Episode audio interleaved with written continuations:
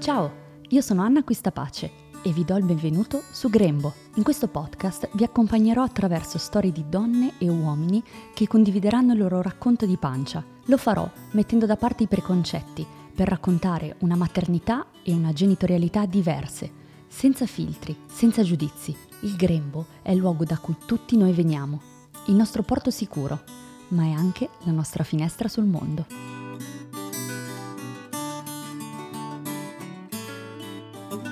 Una piccola premessa prima di iniziare. Ci tengo molto che questo podcast arrivi senza ferire o urtare la sensibilità di chi ascolta. I temi che trattiamo sono talvolta sensibili e le storie che gli ospiti decidono di condividere sono il frutto di scelte e cammini personali. Vi invito quindi ad accogliere con gentilezza le storie di chi si racconta al microfono di Grembo. Senza giudizio. Buon ascolto. Questo episodio è stato realizzato insieme a Mustela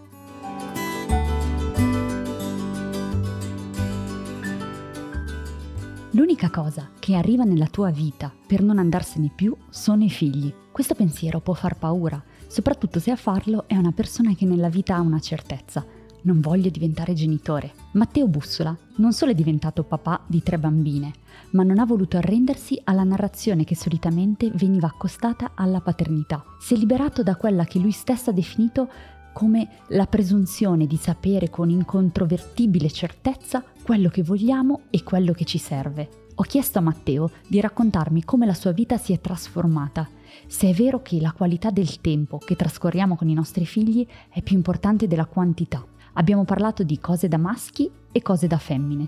Gli ho chiesto perché suona strano sentire le parole come sindaca, avvocata, ingegnera, la sua paternità in attesa è stata l'esperienza che gli ha permesso di cambiare lo sguardo sul mondo, di definire nuove priorità, di acquisire tutta una serie di abilità che lo hanno fatto migliorare anche come professionista. Matteo è uno scrittore e illustratore, vive di storie e le storie formano il nostro immaginario, creano aspettative e contribuiscono a creare la realtà.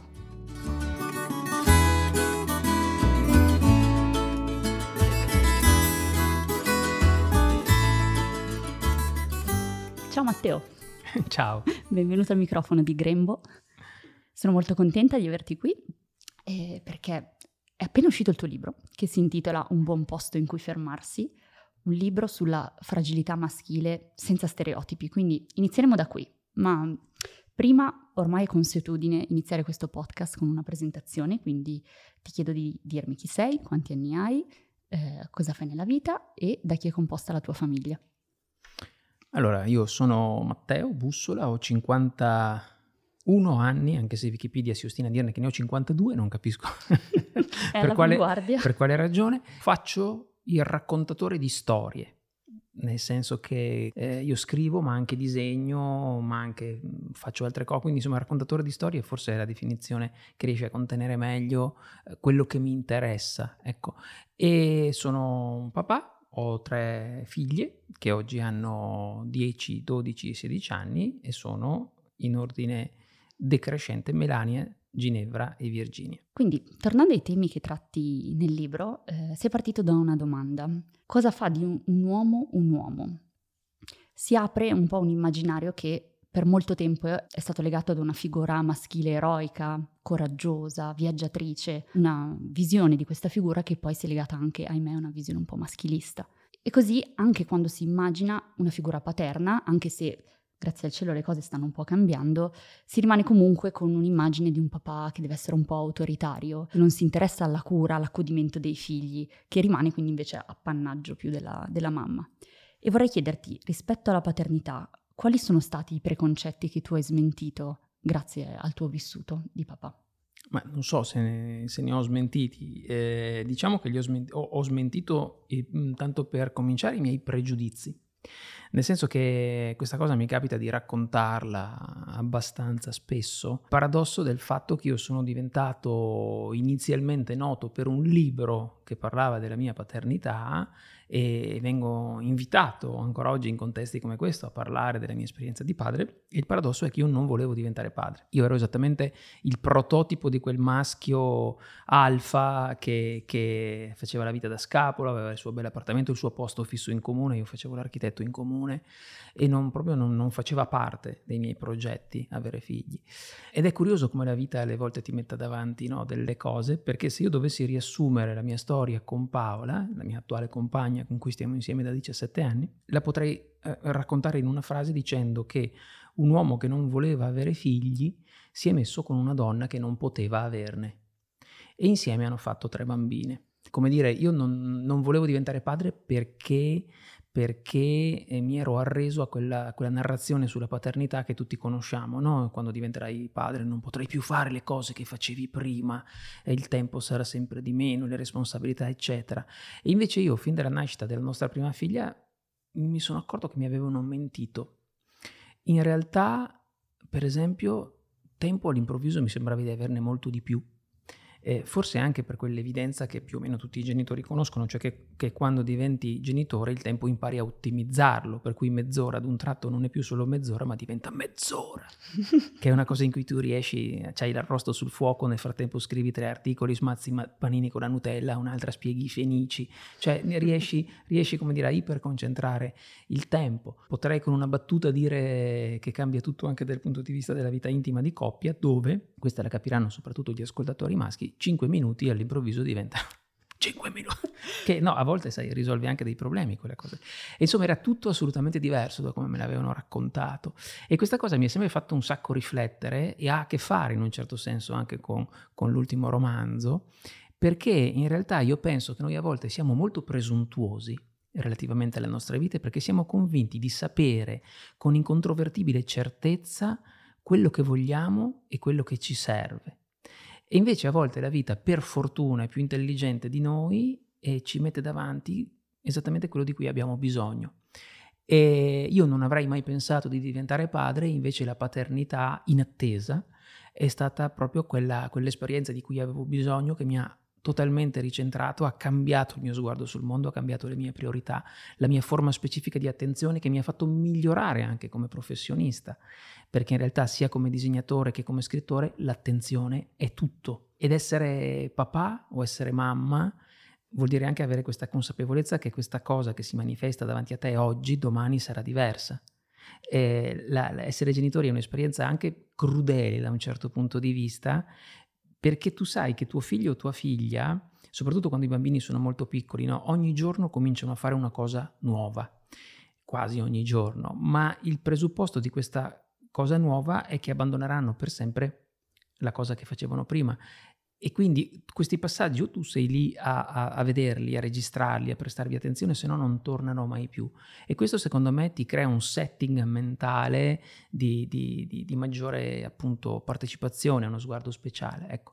Quindi questo è stato quello che la paternità ha cambiato su di me. Dopodiché mi sono scontrato con i, con i pregiudizi che, che, viaggiano sotto pelle, nonostante noi siamo convinti di essere molto moderni e evoluti, su molte cose siamo ancora fermi agli anni 50.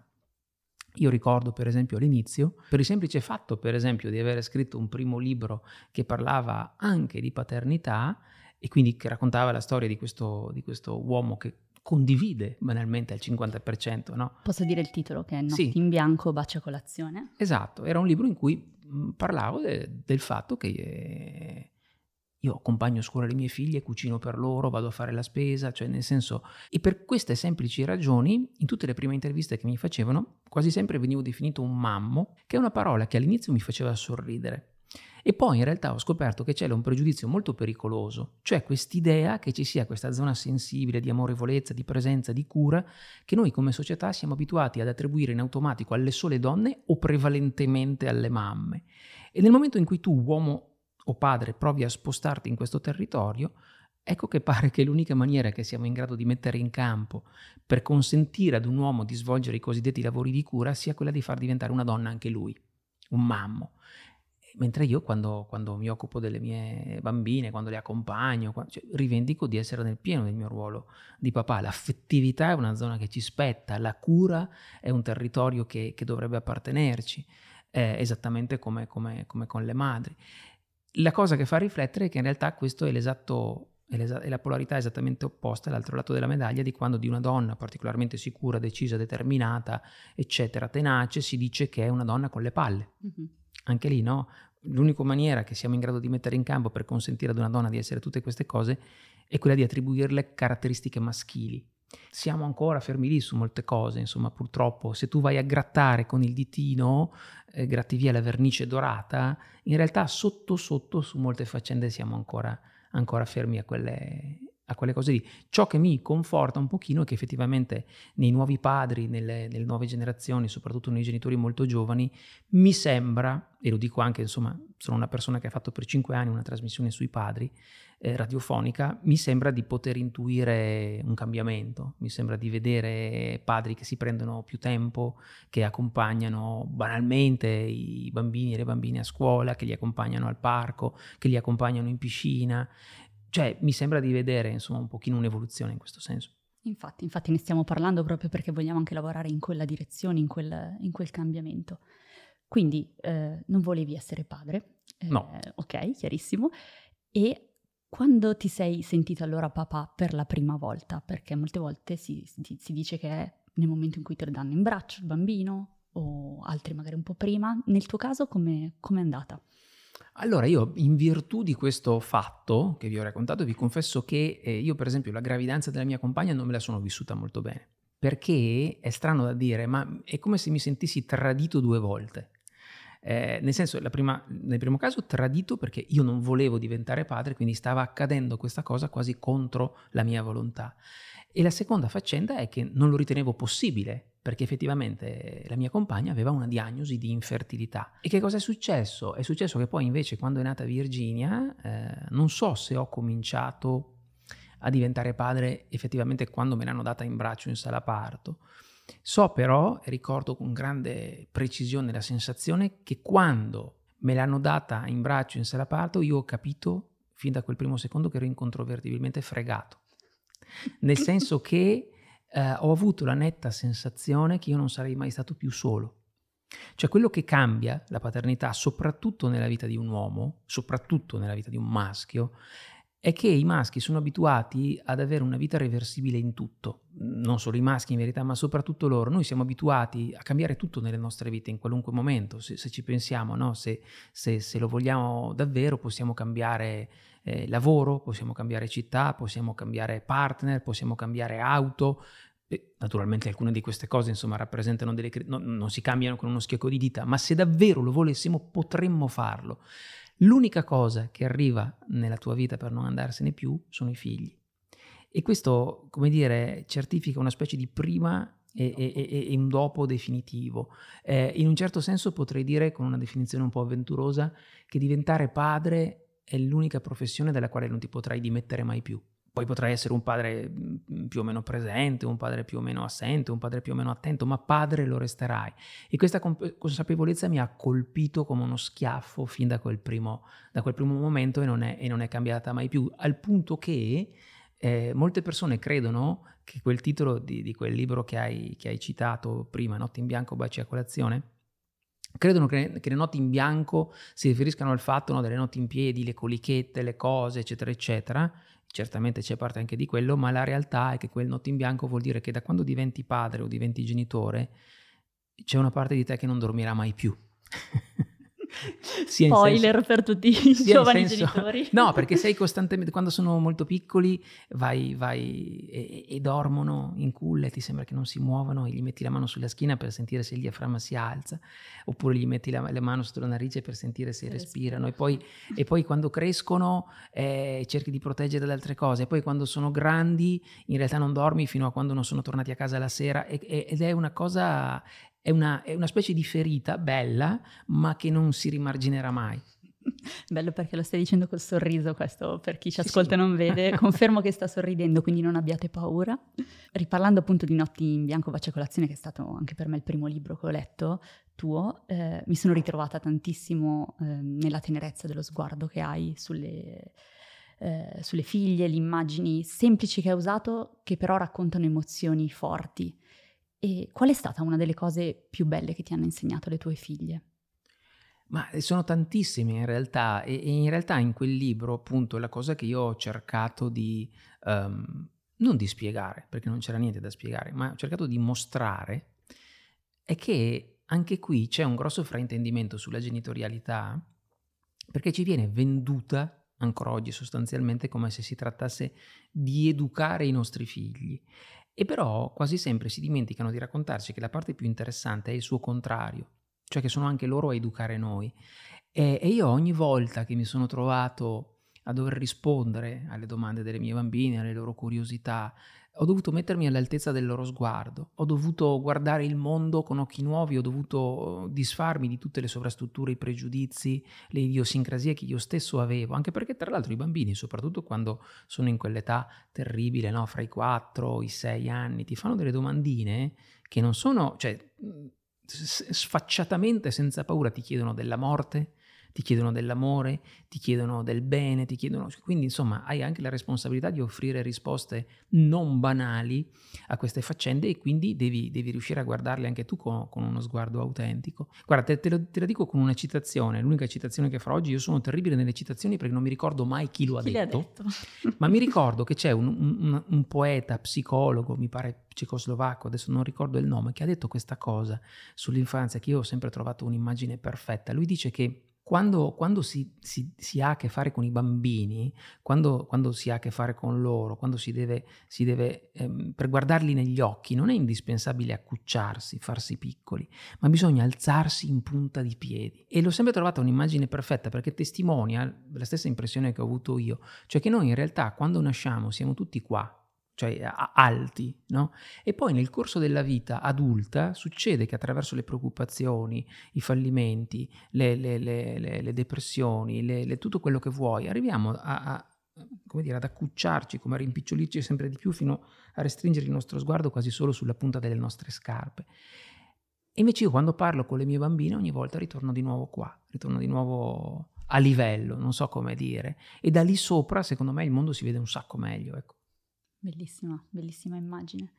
Le, ne hai parlato all'inizio, il, il tema del tempo. Si dice che c'è un detto che dice che è più importante la qualità del tempo che trascorriamo con i nostri figli rispetto alla quantità di tempo.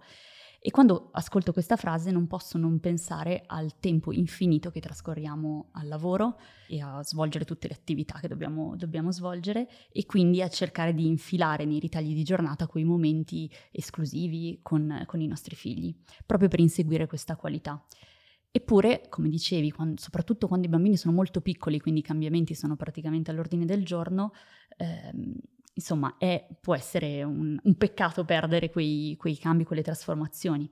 E quindi per un papà come te, che trascorre tanto tempo con, i, con le proprie figlie perché hai la possibilità di lavorare anche molto da, da casa, e sappiamo che questa situazione in Italia non è prettamente così, quindi sono ancora oggi i, i, pa- i papà, quelli che trascorrono più tempo fuori casa, volevo chiederti, sei d'accordo con questa definizione che è meglio la qualità rispetto alla quantità del tempo che trascorriamo con i figli? Allora, non sono del tutto d'accordo perché ho l'impressione che sia un bell'alibi che la società in cui viviamo ci ha regalato per sentirci meno in colpa.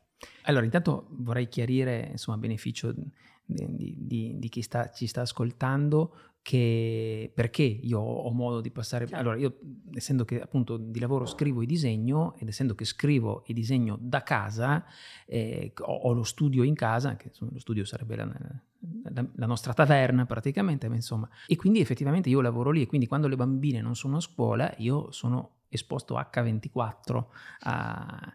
ma in questo senso mm, quello che vorrei, che vorrei dire è che è una mia scelta quello di essere esposto, perché ci sono anche quegli scrittori o quelle scrittrici che per esempio, e in questo senso sono molto più aderenti di sottoscritto allo stereotipo dello scrittore e della scrittrice, riescono a scrivere solo nel silenzio matto e disperatissimo del loro studio oppure con la finestra appena socchiusa su un ruscello di montagna oppure ascoltando Beethoven e il telefono spento. Io invece sono abituato a lavorare in mezzo al casino.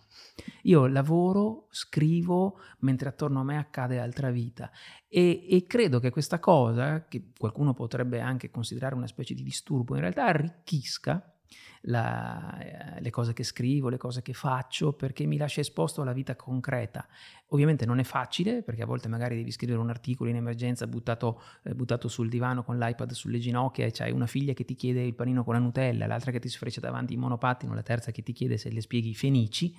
Eh, però noi siamo abituati così, anche Paola è abituata così, la nostra è una casa dalle porte sempre aperte. In questo senso, per quella che è la mia, eh, naturalmente, testimonianza che vale uno come quello di tutti, La quantità è molto importante. Come dire, noi spesso facciamo delle cose insieme anche quando non facciamo delle cose insieme. Se io sono sul tavolo del soggiorno che sto scrivendo e mia figlia sta guardando i Bubble Guppies sul divano, noi siamo nella stessa stanza, stiamo facendo due cose diverse, ma siamo lì. Quindi a volte basta uno sguardo, basta una piccola richiesta, magari ci mangiamo una fetta biscottata con la marmellata insieme, poi ognuno torna al suo, però siamo lì. E in questo mi, mi, mi piace insomma, trasmettere loro questa, questa sensazione di stabilità. Ecco, ovviamente mi rendo conto che non tutti i genitori hanno hanno questa fortuna, quindi in quel caso ben venga la qualità, ma tenendo conto del fatto che la quantità si può rosicchiare in 10.000 ambiti, cioè banalmente dico una, una sciocchezza, esempio, la, la, dico perché la registro perché io amo molto cucinare, se tu sei una madre o un padre che sta preparando la cena, puoi anche coinvolgere i tuoi figli, puoi dirgli vieni qua, affettami questo, intanto mm, si scambiano due chiacchiere, non è indispensabile che tu prepari la cena mentre l'altro è in camera. Attaccato all'iPad o a guardare, cioè si, po- si possono cercare delle zone di ibridazione no? mm-hmm. e, di, e, questo nel mio caso è molto, eh, trovo che sia molto utile, molto bello. Certo, sono delle occasioni che possiamo trovare veramente in, in tutta la giornata. E... I viaggi in macchina. Mm. per andare, per andare a scuola, per accompagnarle, si fanno un sacco di chiacchierate, si, cioè ci sono, ci sono, un sacco, vai a fare la spesa, te le porti dietro invece di lasciarle a casa da solo. Cioè, nel senso, ci sono un sacco di, di modi per trascorrere banalmente del tempo insieme e oh, secondo me quel tempo lì poi loro se lo ricorderanno anche se è un tempo in cui apparentemente non fai nulla, ma quella sensazione di contiguità e quella sensazione di essere insieme, secondo me loro la porteranno con sé. Certo, anche perché mentre parlavi mi viene in mente, molto spesso tendiamo a pensare a dover organizzare mille attività, c'è questo senso della performance costante per cui devi portarla a fare, portarla, parlo femminile, ma eh, i bambini a fare la super attività che si ricorderanno per tutta la vita, a volte invece basta ben poco, come certo. giustamente raccontavi. Cose da maschi e cose da femmine. Queste parole è un capitolo del libro Viola e Blu, un libro che secondo me eh, andrebbe regalato a tutti i bambini, prima o poi nella loro crescita, eh, in cui racconti eh,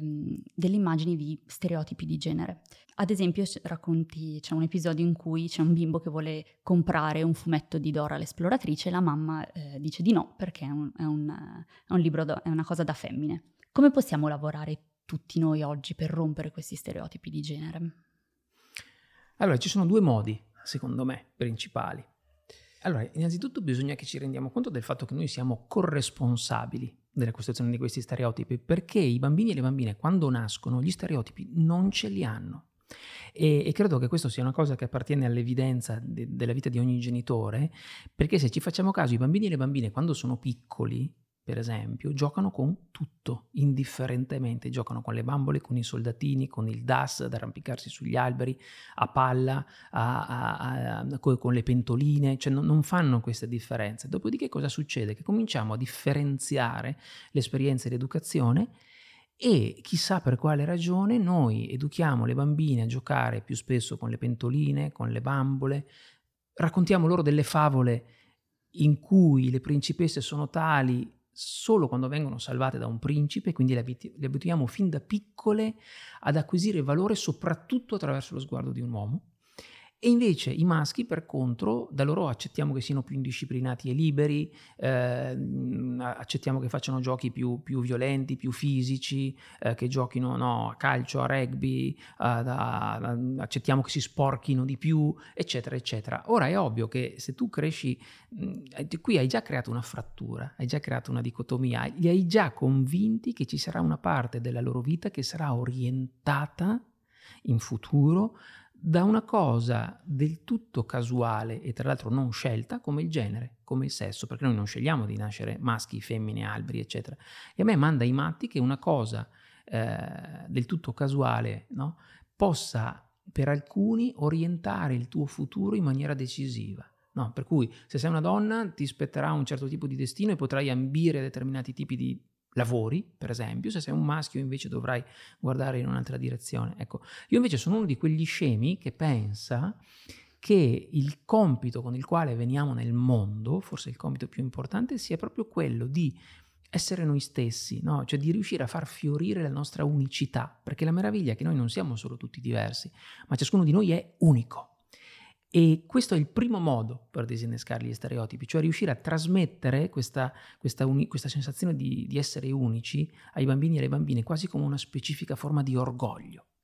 Cioè, solo tu sei tu, solo io sono io, al mondo non ce n'è un altro come te. Se tu la vedi in questo modo, ecco che anche quelli che tu consideri difetti diventano improvvisamente caratteristiche, ecco che tutti quelli che tu consideri limiti in realtà diventano qualità, cioè solo tu sei fatto. Questo è l'incredibile vantaggio che tu potrai avere su tutti gli altri, perché nessuno può essere come te. E questa, quindi questa cosa scardina in un amen tutte le, le, le, no, le possibili, possibili differenziazioni, stereotipi, eccetera. E la seconda cosa, che è una cosa estremamente pratica, che si può fare tranquillamente, è che il primo ambiente nel quale i nostri figli apprendono eh, i comportamenti è la famiglia. E quindi in famiglia, secondo me, è molto importante giocare anche con gli stereotipi di ruolo, per esempio, e mostrare loro che non esistono cose da mamma o cose da papà. E, ma che per esempio il papà cucina, che per esempio la mamma eh, avvita una mensola sul muro, eh, che, che, cioè, che, ci, che, il papà quando lava i piatti o, o, o quando fa... Cioè, io odio quelle espressioni terribili tipo ti ho lavato i piatti. Mm-hmm. È il no. ti il problema, giusto? Ti ho fatto la spesa, come se i piatti e la spesa fossero una cosa che riguarda la moglie o la compagna. In realtà tu ti niente, tu hai lavato i piatti, hai fatto la spesa, perché quella roba lì riguarda anche te, sei un membro di una famiglia. Nella nostra, per esempio, eh, che cosa succede? Che le nostre figlie, dato che io ho la passione per la cucina e Paola no, no, indipendentemente da quello che il nostro genere in teoria ci richiederebbe, che cosa succede? Che le nostre figlie trovano del tutto normale tutti i giorni chiedere a me che cosa ci sia per pranzo, che cosa ci sia per cena. In effetti credo che sia la domanda che mi fanno più spesso. e per contro trovano del tutto normale rivolgersi alla loro mamma se devono avvitare un lampadario sul soffitto o se, come quando abbiamo ordinato i, i lettini a castello de, della nota marca, insomma, qualche, qualche, mese fa, e i lettini a castello sono arrivati a casa mentre io non c'ero, e la mamma ha preso il suo bel avvitatore, la sua bella chiave a brugole e ha montato i letti a castello. E, secondo me è importante mostrare questa cosa, che, che tutti, entro certi limiti, possono fare tutto, no? che, che, quantomeno le cose che si sceglie di fare non dipendono da, delle, eh, dire, da degli ambiti, da delle, da delle, divisioni che qualcuno ha stabilito per statuto. Detta, dettate dal genere, appunto. Vorrei parlare con te proprio di parole, che abbiamo capito che le parole sono fondamentali. Poi, insomma, ho davanti a me uno scrittore, quindi penso che questa domanda sia doverosa, proprio perché anche cita- hai citato il tema dei mestieri, mestieri da donne, mestieri da uomini, che ovviamente non dovrebbero esistere, ehm, va di moda chiedersi se ha senso eh, declinare questi nomi al femminile per quei mestieri che tipicamente sono stati svolti dal, dagli uomini. Eh, la linguista Vera Gheno, eh, che ha trattato questi temi in modo più approfondito, sottolinea che molte volte eh, la forma al femminile esisteva già all'origine, perché in latino era, esisteva già la versione femminile. Poi nel corso del tempo si è persa la versione femminile perché, come dicevamo, la, magari la professione ha iniziato a essere ricoperta sempre solo da uomini. Cosa ne pensi tu su questo tema, cioè dell'importanza di o meno di declinare al femminile questi nomi per superare i pregiudizi? Io penso che le parole creino letteralmente il mondo in cui abitiamo e, e credo che questa questione, per esempio, dei nomi al femminile, mh, mm, bisogna, si debba capire che non è una questione di pura forma, non è un, non è un capriccio, eh, anche se a volte viene, ahimè, trattata come una questione di pura forma. Ma è una questione estremamente concreta, cioè eh, dovremmo mm, comprendere che dire sindaca, avvocata, ingegnera, eh, ci sembra effettivamente strano e innaturale perché sono parole che non siamo abituati a pronunciare. Ma perché non siamo abituati a pronunciarle? Perché come giustamente tu dicevi, queste professioni sono nate per i maschi e sono sempre state, quasi sempre state praticate da maschi. E, e oggi che invece sono praticate anche dal, dalle donne, sarebbe importante declinare la femminile perché sono parole che esistono, come tu giustamente dicevi. Eh, ogni tanto qualche sciocchino, credendo di essere provocatorio, fa questi paragoni molto poco azzeccati quando dice, eh, non lo so, eh, allora, cioè, allora, allora invece di pilota, quando è un maschio, bisognerebbe dire piloto No, cogli- eh, sciocchino. Puoi dire no, sciocchino. Eh, perché, perché, piloto è una parola che in italiano non esiste, non, non esiste. invece esatto. ingegnera, avvocata, sindaca, eccetera, eccetera, invece esistono. Quindi secondo me è, è importante, dopodiché è forse anche importante lasciare che ognuno, uh, come dire, non imporre queste cose per, ma lasciare che ognuno scelga di definirsi come crede. Io obiettivamente eh, conosco anche delle donne che non vogliono essere definite architette, avvocate, eccetera, ma vogliono essere chiamate avvocato, segretario, eh, no, presidente, beh, lo sappiamo, e va benissimo. La cosa che mi fa specie è che non si rendono conto di essere a loro volta vittime di una forma di retropensiero maschilista e patriarcale che hanno introiettato. Cioè tu vuoi farti chiamare segretario e non segretaria, perché segretario nel nostro immaginario è legato ad una, uh, come dire, no, ad una, ad una professione di, di, di, di, second'ordine, tra virgolette, in cui sei sottoposta a qualcuno, no? E invece al maschile segretario è già invece, no? Eh, oppure eh, maestra inevitabilmente ti riporta ad una dimensione di scuola primaria, per cui la maestra è quella che, che col grembiulino invece maestro al maschile ha tutto un altro tono. Ma è proprio per questo che dovremmo abituarci a diversificare il linguaggio, perché è giusto restituire dignità eh, alle parole che la meritano. Assolutamente. Come quando vogliono essere chiamati le donne avvocato, è come se volessero dire ok io ho raggiunto quella professione lì che esatto. è fatta dagli uomini quindi a questo punto chiamami come gli uomini chiamami come gli uomini esattamente e che è una, una... sì insomma cioè, secondo me lo dico col massimo rispetto chi ragiona così non si rende conto di essere vittima della stessa cosa che combatte in un certo senso esatto no? Volevo farti una domanda su un tema che hai mm, accennato all'inizio quando parlavi dei 5 minuti per gli uomini, che riguarda quindi la vita di coppia. Sui social racconti anche della tua vita appunto familiare, anche di coppia con Paola, della tua vita quotidiana e sappiamo, in generale si sa che quando arrivano dei figli la vita di coppia è messa a dura prova, devi riscrivere i tuoi equilibri, i tuoi tempi, premesso che ogni storia a sé e... Ehm, ho promesso io che in questo podcast non verranno dispensati consigli né buone pratiche, però volevo chiedere cosa ha funzionato per te, per voi come coppia, per fare in modo che voi riuscite a eh, guardarvi sempre con gli stessi occhi dell'amore, oppure con occhi nuovi ogni giorno, perché poi il, il rapporto può evolvere. Beh, allora, gli stessi occhi non, non, li hai, cambiano anche gli occhi, cambia anche lo sguardo. L'esercizio che io applico su me stesso è questo, perché ho l'impressione che ciò che mette in crisi o in difficoltà eh, molte coppie che poi subiscono no, i colpi, le difficoltà della vita, le incompressioni con i figli, come delle questioni che vanno a intaccare anche proprio l'essere coppia, è questo che ci si dimentica da dove è partito tutto. Cioè in realtà se tu oggi hai tre figli e siete insieme da 17 anni, quella roba lì è partita da, da un ragazzo e da una ragazza che si sono piaciuti le tre figlie che hai, che oggi sono la luce dei tuoi occhi, sono nate grazie ad un moto di passione generato da quel ragazzo e da quella ragazza.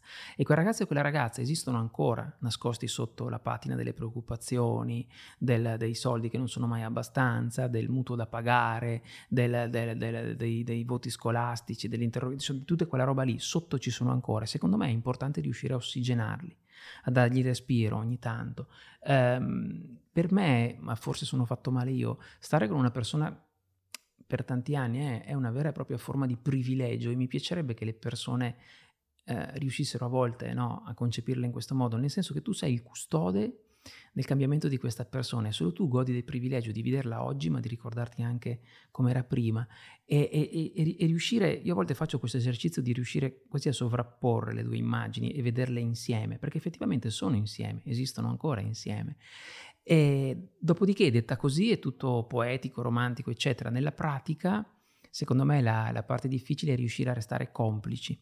E quindi quando soprattutto quando arrivano i figli, soprattutto quando sono piccoli che ti sembra di non dormire mai abbastanza e sei stanco eccetera, riuscire a creare occasioni e farle diventare giocose, farle diventare divertenti, eh, magari davvero improvvisare cose nei cinque minuti no, che, che, hai finché eccetera, oppure cioè, ti dico mm, senza, senza, scendere naturalmente nei dettagli, però per esempio Paolo e io ancora oggi che abbiamo 51 anni e, e abbiamo tre figlie, eh, a volte ci amiamo come clandestini in orari del tutto improbabili, sempre con questa sensazione che potrebbe entrare qualcuno in qualunque... No, quindi, cioè, è anche se quella roba lì la trasformi in una specie di gioco, diventa, diventa divertente, diventa quasi erotica, an- ancora di più, no? Poi noi abbiamo la fortuna che lavorando entrambi in casa possiamo a volte usufruire anche di quegli orari eh, magari insomma tipo sono tutte e tre a scuola, eh, insomma ecco, però ognuno trova i suoi spazi, ognuno trova, secondo me tutto parte però dal fatto di non dimenticarsi mai da dove è partiti, di essere estremamente grati a quel ragazzo e a quella ragazza che ti hanno portati fino a qui. Volevo farti una domanda sul passato invece e sul confronto generazionale. E anche questa è una domanda che va molto sul personale, nel senso che per essere la persona che tu oggi sei, eh, cosa hanno fatto i tuoi genitori, la tua famiglia per farti crescere con questi valori? Valori che poi ovviamente tu hai fatto tuoi e sappiamo che da un cambio generazionale, da una generazione all'altra poi anche i genitori cercano sempre di migliorarsi, però ecco, rispetto al tuo passato come, come l'hai vissuto? Questa è una risposta un po' difficile, nel senso che in realtà io ho due sguardi eh, rispetto a questa questione, lo sguardo di quando ero ragazzo e lo sguardo di oggi da adulto rispetto all'educazione dei miei genitori. Allora, quando ero ragazzo, in realtà io ho patito un pochino l'educazione dei miei genitori perché io sono stato a lungo un adolescente non rispondente alle aspettative. E questo ricordo bene come mi faceva mm, sentire. E addirittura ho vissuto questa cosa per me incomprensibile per tantissimi anni. Io ero un bambino che aveva una grandissima passione per il disegno. La cosa curiosa era che avevo questa grandissima passione per il disegno e non ero bravo a disegnare e, e, quindi ho imparato a disegnare disegnando tanto e mio padre non mi ha permesso di fare il liceo artistico. Mio padre che tra l'altro è un pittore, quindi questa cosa mi appariva davvero come un paradosso. E io credo di averlo odiato per molti anni per questa cosa, tant'è che non, io quindi ho fatto tutto il percorso per bene, cioè ho fatto il liceo scientifico che era quello che loro volevano, eh, sono uscito con un ottimo punteggio, mi sono ripreso il disegno prima possibile iscrivendomi in architettura perché mi avevano detto che lì si disegnava anche se in realtà dell'architettura in sé mi fregava sinceramente molto poco. Sono diventato architetto, mi hanno assunto in comune, a 35 anni sono impazzito e mi sono licenziato del posto fisso per fare i fumetti. Sentendomi parole naturalmente perché diciamo che col senno di poi però, però, questa cosa, sai, il senno di poi è sempre facile, quando, eh, nel senso che con gli occhi che ho oggi, che sono anche gli occhi di un padre a mia volta, ho perdonato eh, mio papà perché credo che in un suo modo un po' storto, un po' strano, un po' sghembo, quella roba lì fosse la sua maniera per dirmi fammi vedere quanto ci tieni davvero a questa cosa qua. Se davvero vuoi il disegno devi andare a prendertelo. Cioè non ti offro la via più semplice, non ti offro l'accademia, non ti offro no la cosa. E forse con, con moltissimo senno di poi posso dire che su di me su di me, per come sono fatto io, questa cosa ha funzionato. Quindi diciamo che io insomma, ho avuto un rapporto abbastanza problematico in realtà con i, miei, con i miei genitori, che però non ha scalfito mai il bene, il bene che io eh, ho loro voluto e che voglio oggi. La cosa che mi fa sorridere è che, è che, è che oggi, diciamo, che sono un fumettista professionista e uno scrittore professionista, da mio papà naturalmente è tutto merito suo, no? Perché è sempre stato lui ad incoraggiarmi, ma va bene, insomma io guardo questa cosa con grande, con grande affetto e con grande tenerezza e penso che vada bene così. Eh, la cosa che registro oggi su questo come padre invece è che questa è una grande difficoltà che secondo me c'è, è che um, a volte, questa è un'associazione molto pericolosa, trasmettiamo ai nostri figli l'idea che vorremmo loro bene non dico solo, ma soprattutto se faranno le cose giuste. Se, ci, se, si comporteranno come noi ci aspettiamo, magari pure se ci somiglieranno un po'. E invece, come ciascuno di noi sa alla fine, no? si diventa davvero grandi proprio quando si sviluppa il coraggio di deludere le aspettative degli altri, soprattutto quelle dei genitori, quando tu hai il coraggio di dire guarda, io sono questo e, e sono diverso da come mi aspettavi, ma sono questa cosa qua. E credo che il mestiere di genitore sia il dannato mestiere più difficile del mondo, perché ha a che fare con questa roba qua, cioè con il capire che tu i tuoi figli non li devi amare quando fanno le cose giuste o quando ti somigliano o quando sono come speravi che fossero, ma devi amarli soprattutto quando sono molto diversi da come te li aspettavi tu, quando cadono, falliscono, perdono, quando ti dicono con ogni fibra del loro corpo che non sono te. E questo è un lavoro che si mette a fuoco nel tempo che non è sempre facile da capire. È scontato, assolutamente. E, Matteo, abbiamo capito che sei uno scrittore, illustratore, sei anche conduttore radiofonico, insomma, tutti questi mestieri sono accomunati da un fatto che è quello che tu lavori nei media, per i media, cioè i media eh, che trasmettono dei messaggi e sappiamo quanto oggi la responsabilità eh, che hanno oggi nel trasmettere messaggi. Io in questo podcast, per esempio, sento una responsabilità fortissima e, e per questo cerco di fare attenzione alle parole che, che utilizzo o alle domande che faccio. E mh, volevo chiederti che sensazione hai avuto tu in merito ai media, sul come hanno contribuito influito sulla percezione dei ruoli di genere eh, in te e nella società in generale.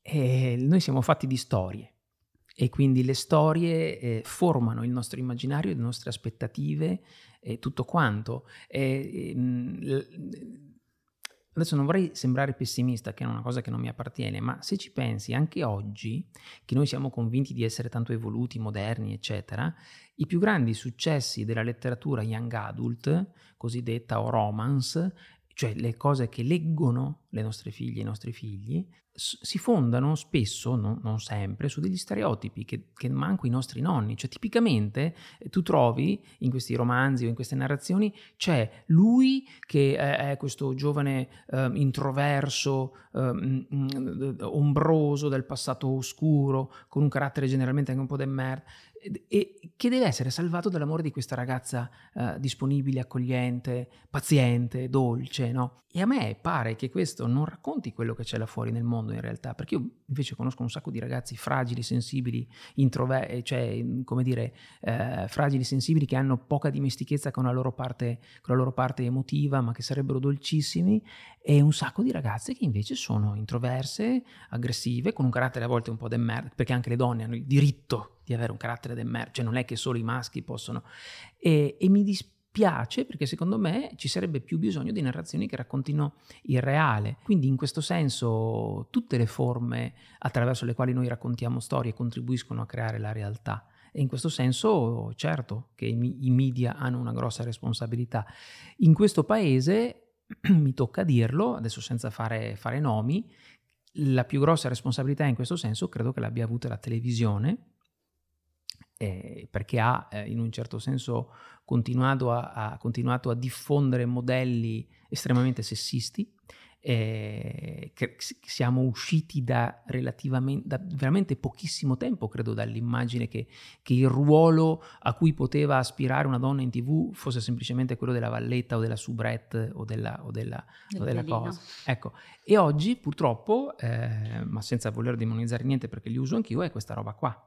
Oggi questa roba qua, cioè il telefonino o lo smartphone, espone costantemente i nostri figli e figlie a dei modelli che in realtà non dicono la verità, non sono reali. E tutti quelli che si mostrano su Instagram, su TikTok, su dove vuoi, no, questi influencer che seguiamo, eccetera, spesso mostrano solo la parte, no, si, si, mostrano costantemente belli, alla moda, pieni di soldi, fanno credere che il successo sia una cosa facile. Ehm, e quindi è inevitabile che dei ragazzi e delle ragazze normali, che hanno delle difficoltà, una famiglia problematica, vanno male a scuola, hanno la faccia piena di brufoli, hanno litigato col ragazzo, si sentano del tutto inadeguati al confronto con questi modelli irraggiungibili, ma il punto non è che sono loro inadeguati, è che sono questi modelli che non dicono la verità. E quindi in questo senso, ecco, secondo me dovremmo interrogarci maggiormente sulla responsabilità che abbiamo anche quando immettiamo semplici contenuti in rete, che sia un'opinione scritta su Facebook o una foto postata su Instagram, dovremmo valutare con maggiore attenzione, o, o, un commento odioso scritto sotto la bacheca di uno sconosciuto, dovremmo valutare che in luoghi in cui le parole sono il nostro vestito, la nostra andatura, la nostra postura morale, tutto ciò che gli altri hanno per capire chi siamo, quelle parole sono tutto ciò che abbiamo. Ecco perché è importante sceglierle con cura. Per concludere, volevo riprendere una, una frase che hai detto e riguarda la paternità, che è l'unica professione dalla quale non ti potrai mai dimettere. Però eh, visto che è una frase che magari può spaventare, eh, se avessi davanti un ragazzo giovane che magari sta pensando di, che un domani gli piacerebbe diventare padre, cosa gli diresti per rassicurarlo? Fai i figli presto. che ci sono più energie. no, no, no, non solo per quello, perché, perché, secondo me è una cosa che ci raccontano male. Io quando io sono diventato padre a 30, quasi 36 anni, quindi beh, neanche in un'età, oggi è considerato quasi un padre giovane, no? che... E però mi ricordo la sensazione che quando ho capito che cos'era la, la paternità, io continuavo a pensare e ero incazzato come una bestia perché mi avevano imbrogliato. Perché nessuno mi aveva mai detto che la paternità era quella cosa lì. E in più di un passaggio ho pensato che forse quel tipo di esperienza avrebbe potuto insegnarmi di più qualche anno prima. E dirò di più, non è vera quella cosa che bisogna diventare genitori solo quando si è pronti, quando si avrà il lavoro giusto e la casa a posto e la sicurezza economica, perché se continui a ragionare in questo modo i figli non li farai mai. In realtà i figli ti insegnano proprio che quando sei in ballo devi ballare e diventano anche una, una maniera per responsabilizzarti ancora di più, perché quando non devi provvedere solo a te, ma hai un'altra vita a cui badare, fidati che le energie le trovi, ti viene un fuoco sotto a quel posto che non, non, non, non, potresti riuscire a immaginare in un'altra condizione, quindi diventano benzina, diventano motivazione, diventano voglia di dimostrare e, e diventano soprattutto una maniera anche per ridimensionare ogni tipo di problema, perché io ricordo che anche nei periodi lavorativamente più tosti, anche quando mi sembrava di non averne più, anche quando tornavo a casa stanchissimo, io mi mettevo mia figlia sulla pancia e dicevo guarda, è tutto qui, e secondo me dovremmo davvero scardin- rivoluzionare la narrazione della paternità o della genitorialità in genere. Mi piacerebbe andare fuori e vedere pieno di, di, di ragazzi ragazzi di 23-24 anni con i figli, che poi, paradossalmente, vedi come la vita fa il giro, è quello che facevano i nostri genitori non, avevano, non, erano spaventati dalla vita e noi siamo venuti su anche in una generazione, insomma, giocavamo nelle strade, avevamo un regalo a Natale, pantaloni sbucciati, ci inventavamo le cioè giocavamo nelle pozzanghere con le salamandre, cioè, dire, come non, siamo sopravvissuti. Insomma, e siamo qua, quindi dai. Grazie, io penso che con queste parole un po' la rivoluzione la stiamo facendo, quindi io ti ringrazio per il tuo racconto che è molto prezioso. Grazie, grazie a te per l'invito. A presto. Ciao Matteo. Ciao.